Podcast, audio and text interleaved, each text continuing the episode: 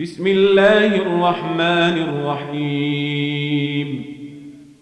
والتين والزيتون وطور سينين وهذا البلد لمين لقد خلقنا الإنسان في أحسن تقويم.